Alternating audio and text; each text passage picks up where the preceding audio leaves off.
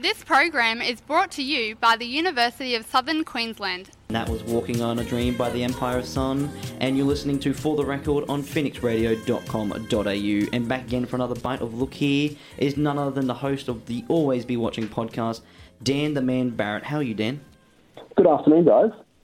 Now, last week you opened our eyes to The Carmichael Show, a clever sitcom that explores controversial issues from different perspectives. What should we be looking out for this week?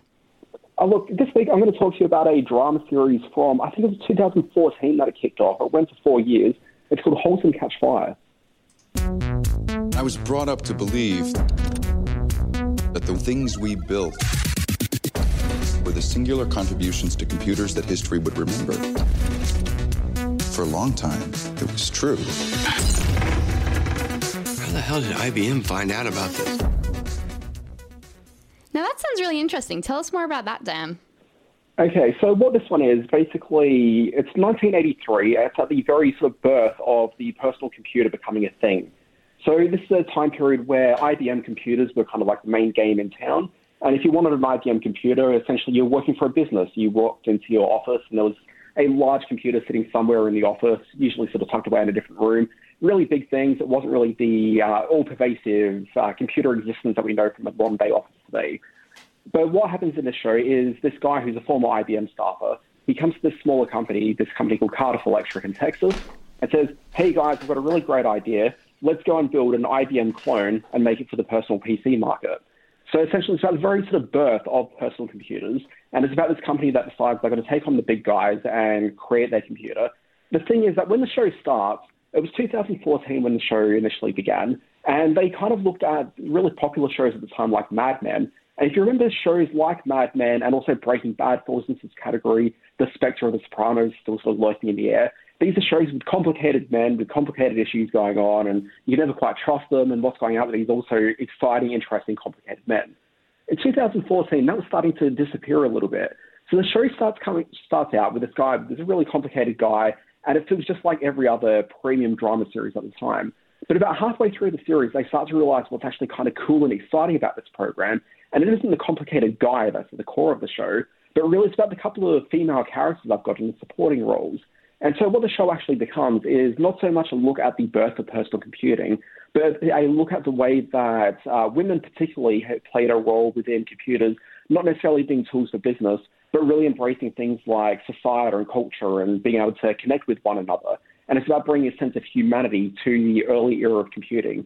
And through the four seasons of the show, you take it from nineteen eighty-three through to the early nineties, and you start seeing the birth of personal computers to the launch of the pre-internet internet, to the actual rise of the internet, and how these uh, key women and their husbands and partners kind of get brought along for the ride to really sort of create the early days of this era. That sounds awesome. And someone who especially loves history and stuff like that, I sound like something I would definitely go watch. Now, after the show last week, I went back and had a listen to your last recommendation, Whatever Happened to Pizza and McDonald's, and it was just strange and hilarious, as you said it was. So what should we be listening to this week? Oh, look, it's not going to be anywhere near as weird as that podcast. Uh, this is going to get like super normcore. Uh, basically, what I'm going to talk about is a podcast. It's The Oral History of The Office. Hi, guys. It's Brian. Yep, Brian Baumgartner. But most of you, you know me as Kevin Malone on The Office. I just want to lie on the beach and eat hot dogs. I know, I know.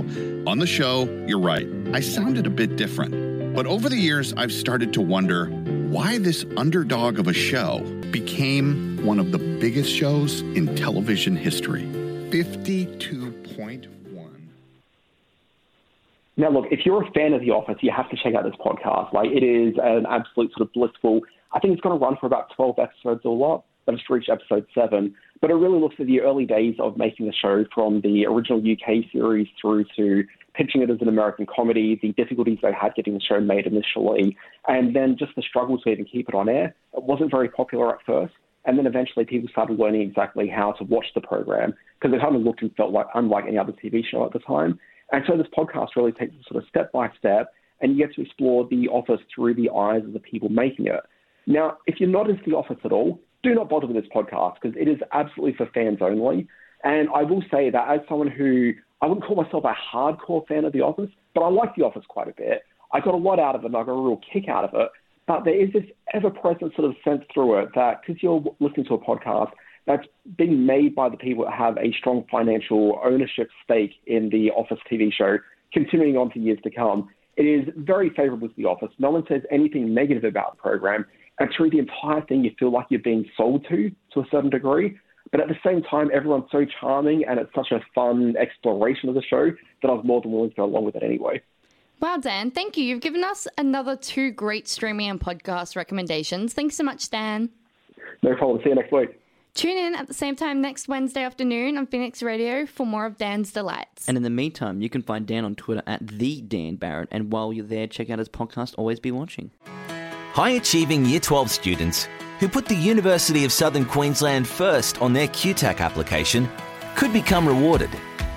Automatic scholarships up to twenty-nine thousand dollars are on offer. Make U S Q your first choice and join the number one university in Australia for graduate starting salary. Visit U S Q dot E D U dot A U slash become rewarded for more details.